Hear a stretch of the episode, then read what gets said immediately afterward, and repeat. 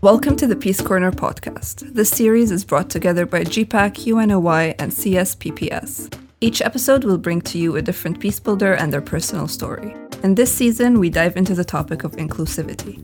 How do we meaningfully bring this concept beyond tokenism? How can we truly involve women and youth in peace building? Young women and men still suffer from stereotypes, myths, and policy panics that harm their agency and affect realizing their full potential for peace. The evidence is clear.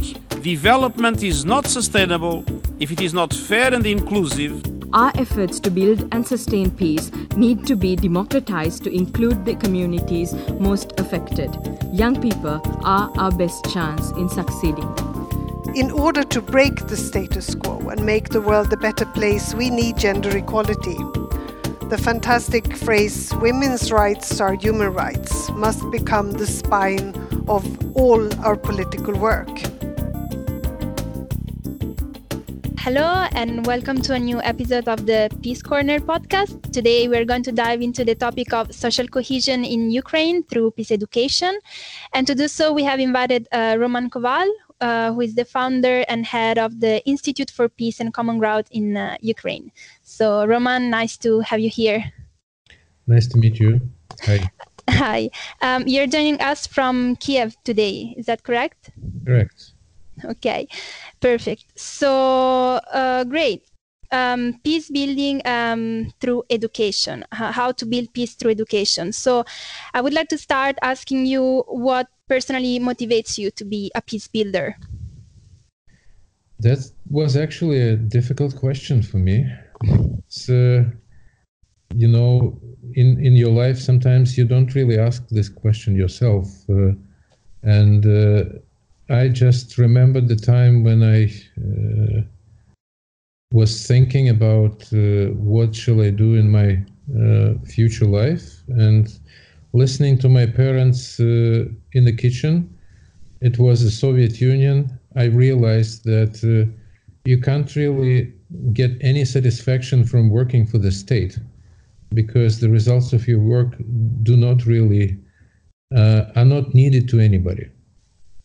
And uh, being probably 17 years old or 16, I realized that uh, the only way to be satisfied with your own life is to work for people, not for a state.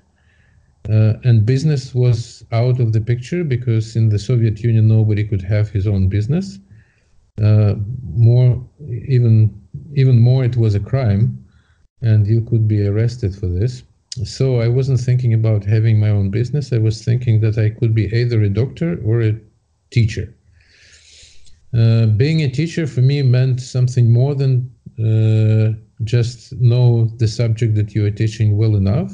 It seemed like you have to be a, a person with certain life experience so that you can actually teach uh, young people and children uh, not just the mathematics or chemistry, but uh, have certain answers on how to live this life, how to resolve certain uh, challenges or difficulties or conflicts in your life, which I didn't know how to do. So I thought that maybe being a doctor is a better choice because if you know medicine, then you can help people. And somehow, uh, well, I didn't become a doctor because uh, of a different story. Uh, I thought that I might be a psychiatrist and uh, psychiatry at that time in the Soviet Union was a repressive uh, institution which uh, I couldn't really reconcile with. And when I first heard about mediation, I've realized that this is a perfect uh, area for my personal career because uh, this is the way to help people to resolve conflicts. And uh, I felt that this is something that I can be helpful with and I didn't like when basically I would observe any uh, incidents of violence or conflicts around me. So I thought that this is very nice. And then I was uh, given the video of a family group conferencing uh, in New Zealand with Maori traditions, which touched me very deeply, and I realized that this is something completely non-existent in the society where I live, and I can probably do something in order to bring those traditions in our life, in our communities, and that's what Institute for Peace and Common Ground is doing right now. That was a long answer to a question, but uh, I couldn't answer quicker, basically. No, I, I believe it was a very fascinating que- uh, answer, actually, and it's really interesting to to hear from you your journey to to become a peace builder, and um, just to uh, deepen a little bit what you said. Um, so, why exactly did you decide to focus on on youth?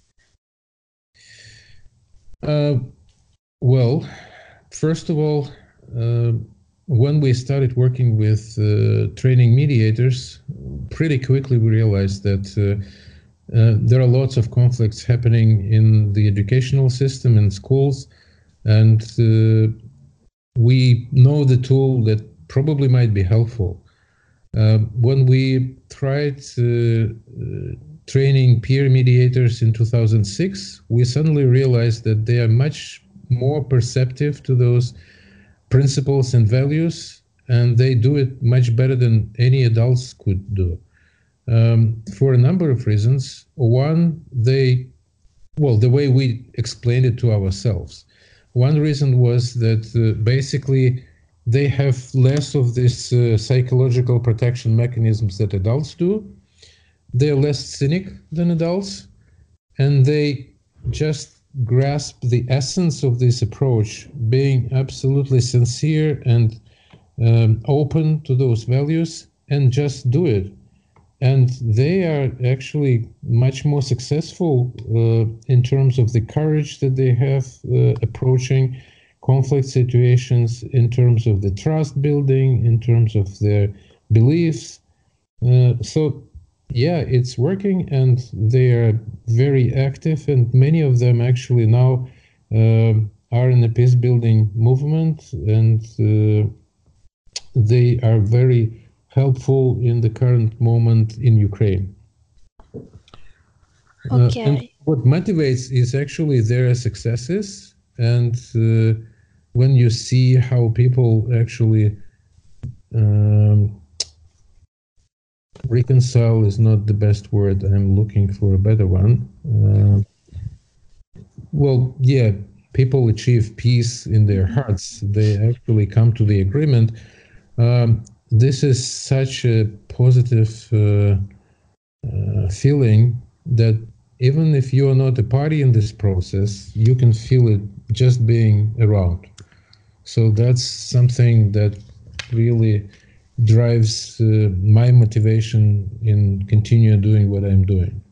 Just to see people getting happy from being sad, that's a very um, grateful and very blessing experience, I would say. Yeah, um, wow, I completely agree with you. It's really interesting to to hear about that, and and so it's really uh, interesting to see also how this process brings um, young people uh, to behave and to be peace also outside the uh, outside schools. And so um, related to this as you said uh, also in ukraine right now um, there have been uh, some some conflicts. And also back a few years ago there have been some conflicts going on. Um, in particular i'm referring to the so-called revolution of dignity of 2014 and i would like to ask you maybe um, if you can um, contextualize a little bit what was going on during that year and how, in your opinion, um, the kind of peaceful protest that started in 2013 then turned out to be um, uh, more uh, mm, into a conflict and basically, basically uh, then the, the revolution uh, broke out. And also since you work with children since you work with young people and youth how um, do you think the perception of, of youth involvement was in these events and what what role did they play? Well, uh, many people probably would agree with me that they played a major role in this whole event because these are not just some conflicts, that was a major conflict with a capital C. Uh, and uh, the aspirations that the whole nation had once the uh, association with the European Union was signed. Uh, well, it wasn't signed, but there was an agreement that we're moving the, in that direction. Uh, which really uh, encouraged uh, and inspired lots of young people um, with an idea that we will live in a different country, in a European country, and uh, freedom and dignity will be the major values that the country will live with. And uh, these were actually the words uh, said on the Maidan scene from the uh, from the scene, and people uh, picked them up, and that's how the Revolution of Dignity was actually get its name. Um, and students uh, were the first ones actually who came to the Maidan Square uh, to peacefully protest against the decision that the uh, President Yanukovych has made uh, by changing the uh, direction of the international policy of Ukraine from European integration to uh, going back to Russia and the kind of Soviet values and uh, uh, something that really disappointed lots and lots of people. But students and young people were the ones who actually reacted uh, the fastest, and they were protesting on Maidan.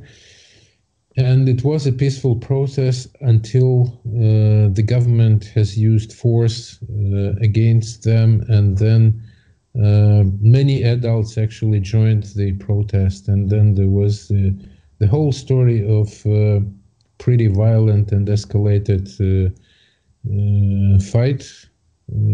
first in Kiev, mostly around Maidan. And uh, for those who are interested in more details uh, uh, about the escalation of events and how the peaceful protest turned into a violent uh, process and into a revolution, uh, I would really recommend watching um, Winter on Fire. Um, you can find this documentary on Netflix, and I think it's a pretty adequate uh, representation of the events in 2013 2014 okay thank you. Yes definitely. Yeah it's it's good to have these um, good sources to to look at and to see exactly what happens and and why what happened and why. And um, so given the participation of young people of students um, do you also think that following those events of 2013, 2014, following the revolution, there should be um, change in the education uh, system um, that might, mm, for instance, uh, help um, young people to to keep uh, having these values of peace and, and, and freedom and dignity and especially participation in decision making? Well, I think the answer is obvious, and I would say that uh, uh, young people have to learn those values regardless of whether they had revolution or didn't have revolution.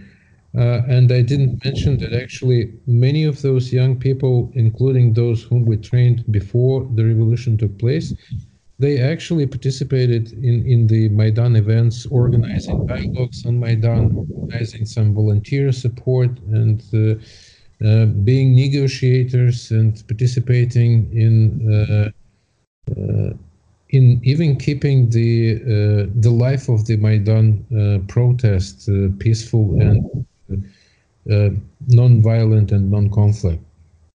And at the moment, Ukraine uh, is a divided society, and yes, we live in the country which is uh, which is having a war, and this is a hybrid war, and uh, basically the country is divided by different stereotypes, perceptions, and uh, different groups who actually disagree uh, with regard to the uh, value system that the country should live with, uh, with regard to the um, international orientation of the country. Uh, the people want to have uh, secure life like uh, it was during the Soviet period of time, and the people who actually believe that uh, freedom and dignity are more important values than just uh, comfort and secure. Uh, and uh, it is important that we do build capacity in the society for people to be able to find common ground, be able to build bridges between uh, citizens of the country, between neighbors in the communities, and uh, well, it it will be strange to think that this is something which is not important because. Uh, in our organization, the Institute for Peace and Common Ground, we believe that um, most of the problems and challenges they could be resolved through understanding and understanding is not something that just happens occasionally or depends on whether you are smart or not.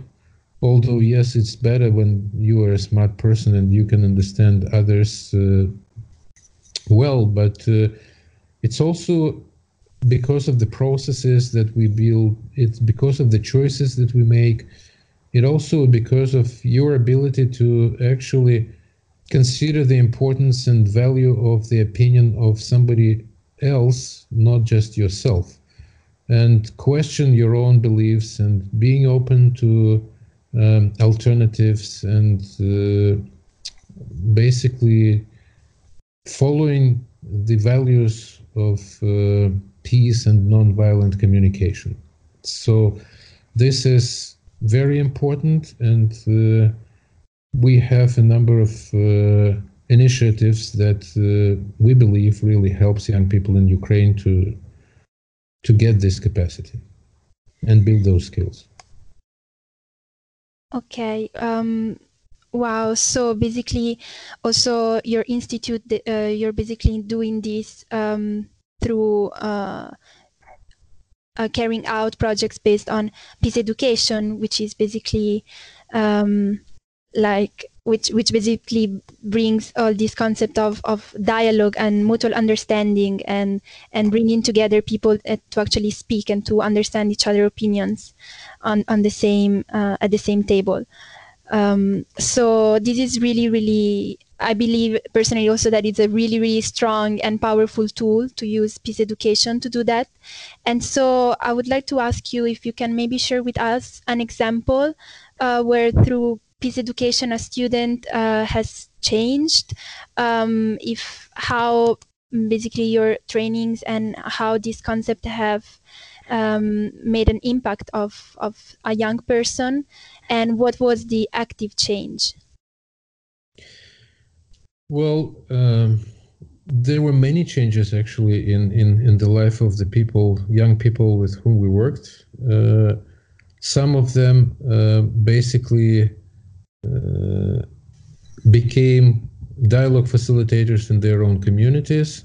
Some of them uh, actually now work in our organization because they have been trained as uh, peer mediators back in 2008 and then as trainers. And now, for example, this young lady is a peace building advisor in our organization who works with many schools in Ukraine, helping them to build uh, uh, school centers for common ground.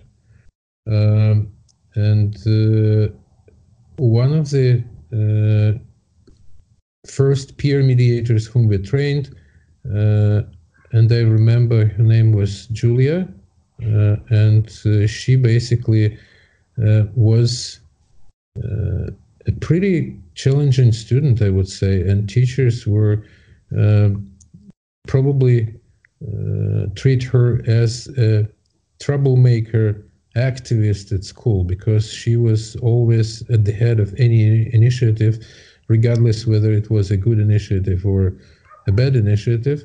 But uh, once we selected her as the candidate to become peer mediator at school because she had authority among her peers and she became interested in becoming the mediator, she uh, changed all of a sudden. So she became a real um, change maker. So she uh, was able to conduct uh, about 100 mediations in her school in two months. Uh, and of course, she became the first candidate to become the trainer. And uh, she became uh, a mediation trainer. She became a circle keeper. And she was speaking in front of 300 uh, school directors and the president of Ukraine at that time, explaining what are peacemaking circles and explaining why this important tradition, which was also uh, a decision making tool among Ukrainian Cossacks in the Zaporizhzhia Sich, um, is so important to be applied in Ukrainian schools for building uh, stronger communities in, in our classroom, in our schools, and uh, in our society at large.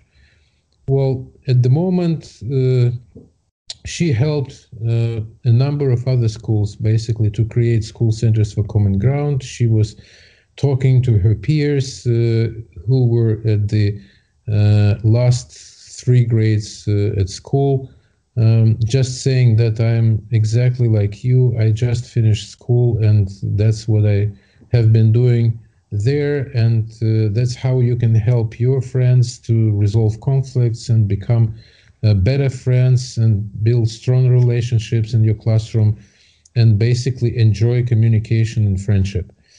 At the moment, she works as a teacher um, and she teaches her uh, students basically same skills in conflict re- resolution and peacemaking.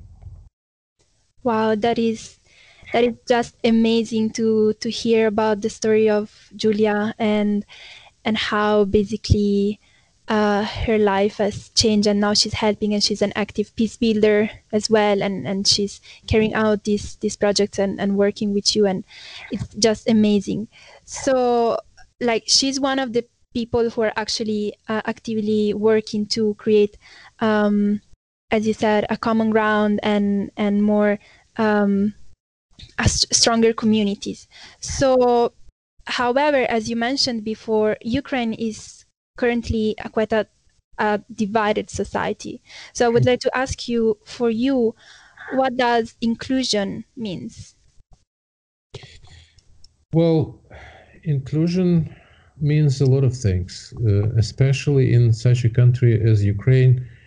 Uh, people were never included in the process of uh, making decisions which impact their lives, which are important for them, and uh, that people will depend on. So basically, uh, inclusion in Ukraine really starts from uh, the pure essence of participation. So of being able basically to participate in the processes that are relevant and that are impacting your life and uh, in in a certain way the whole uh, nation has been excluded uh, from uh, making decisions about uh, their own lives in the former Soviet Union. Of course, there are lots of minority groups which are excluded uh, from majority life in communities as well and uh, that's part of what we are doing in our projects uh, which aim to build dialogue in communities. And uh, the project which we uh, say is creating infrastructure for peace in, in the country.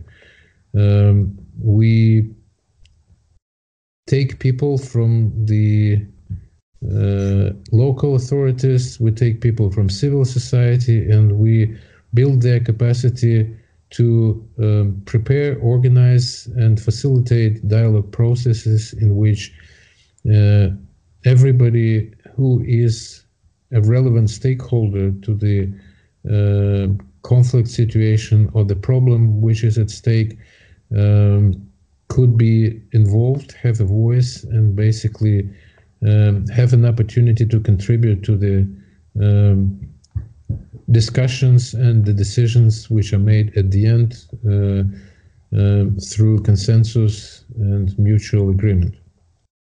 Uh, it's it's just a need, it's a right, and it's also an important value that I think every society should develop if they want to have peace inside.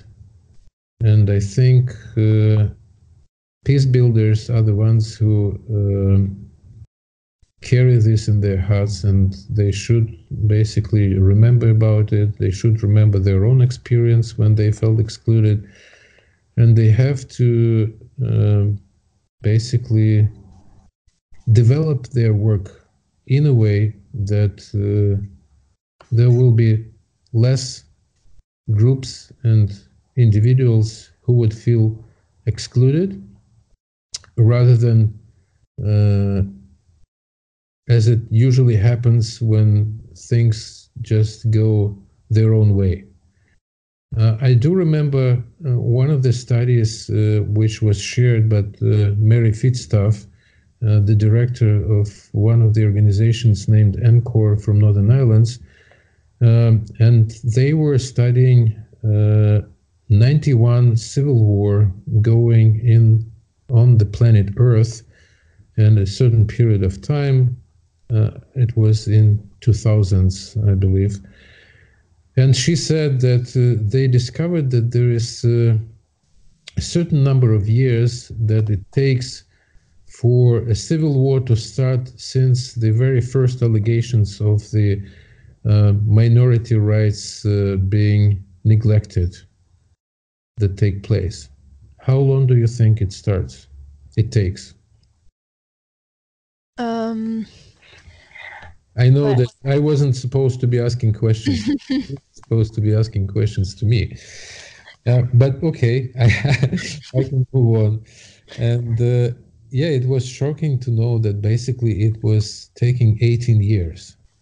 Oh, wow. Uh, and she thought that it's probably the new generation it takes a new generation to grow up with the feeling that they have been neglected and excluded and uh, this is a situation of absolute injustice that they want to change um, and i think uh, regardless of uh, the situation that uh, may lead to those uh, circumstances um, exclusion is never uh, an excuse. Uh, yeah, wow, that is, yeah, that is so so crazy to think that it would take so much time. Uh, that it, it took so much time to to change that, and and yes, definitely, peace building um, can be uh, a, a great tool to use to to change those things. Um, and so we talked about inclusion and, and, and we're speaking with you who are uh, a great peace builder. So I would like to ask you to conclude our um, interview. So in, in just a few words, how can we like uh, actually concretely change uh, these? How can we go behind um, tokenism and how can um, we make peace building meaningfully uh, inclusive? Uh, that's also a difficult question because uh, I was uh, listening to some of the smart people from whom I'm really trying to learn. Uh, and I found uh, some recommendations which uh, were mainly uh, appealing to the peace builders who are doing their work and who actually should be honest with themselves and uh, being passionate enough with what they're doing and uh, being perceptive to the outside world. Uh, I'm trying to basically find the reference right now. Well, in particular, I'm trying to remember the uh, speech of one of the founders of the uh, restorative justice principles when we asked him to uh, speak at one of our conferences, which was devoted to introducing restorative justice in the criminal justice system of Ukraine to change the way we deal with conflicts. Uh, whenever the criminal justice system calls them a crime. Uh, and I know that peace building and restorative justice are a little bit different concepts, but uh, in our organization, we believe that restorative approach is a big part of peace building because we help basically to restore so, social cohesion. We help people to restore um, their own uh, perceptions. We help to restore relationships, and we help to restore the harm which is made through conflict and through um, violence. And so when he was talking to restorative uh, practitioners, he said that the most important value is respect. And uh, it means that uh, regardless of where we find people uh, and on the, the on the distance between right or wrong, we should respect those people, and we should probably. Uh, this is one of the values that may basically may help peace builder to become truly inclusive. Um, if we really able to feel this respect uh, inside our hearts to the people that we work with. Um, wow, Yes, thank you. Um, another value is modesty, mm-hmm. and the another value is basically, well, probably curiosity was the word that he was, uh, but it's uh, it's basically about being open to um, something different that you believe in. Mm, okay, so yeah, those are definitely some values that some people might have naturally, but most of the people should probably learn to have because sometimes it's really, really difficult to being open-minded and to be able to listen to someone else's uh, opinion and and yeah probably there must be also a certain amount of curiosity and, and understanding and definitely that cannot be exist if there's no respect at the base of that. So thank you so much for having shared with us um, your thoughts about this. Um, our interview is now conclude, concluded, but I really would like to, to thank you for having shared your experience, your great work, um, what your organization uh, also is doing in Ukraine. Um, and it's really, I believe it's always a so inspiring to hear people who work in the field of peace education and peace building and, and restorative justice and basically people who work in conflict situation or post-conflict situation because there is still a lot to do uh, in the world and we really need people like you and, and the people that who are working with you to do that. So thank you very much. Thank you, Federica. And I hope that maybe my story may inspire somebody else to join the peace building forces. I'm sure it will. Thanks for listening to today's episode of the Peace Corner. Interested in hearing more from us? Subscribe on iTunes, Spotify, SoundCloud, or wherever you might be listening.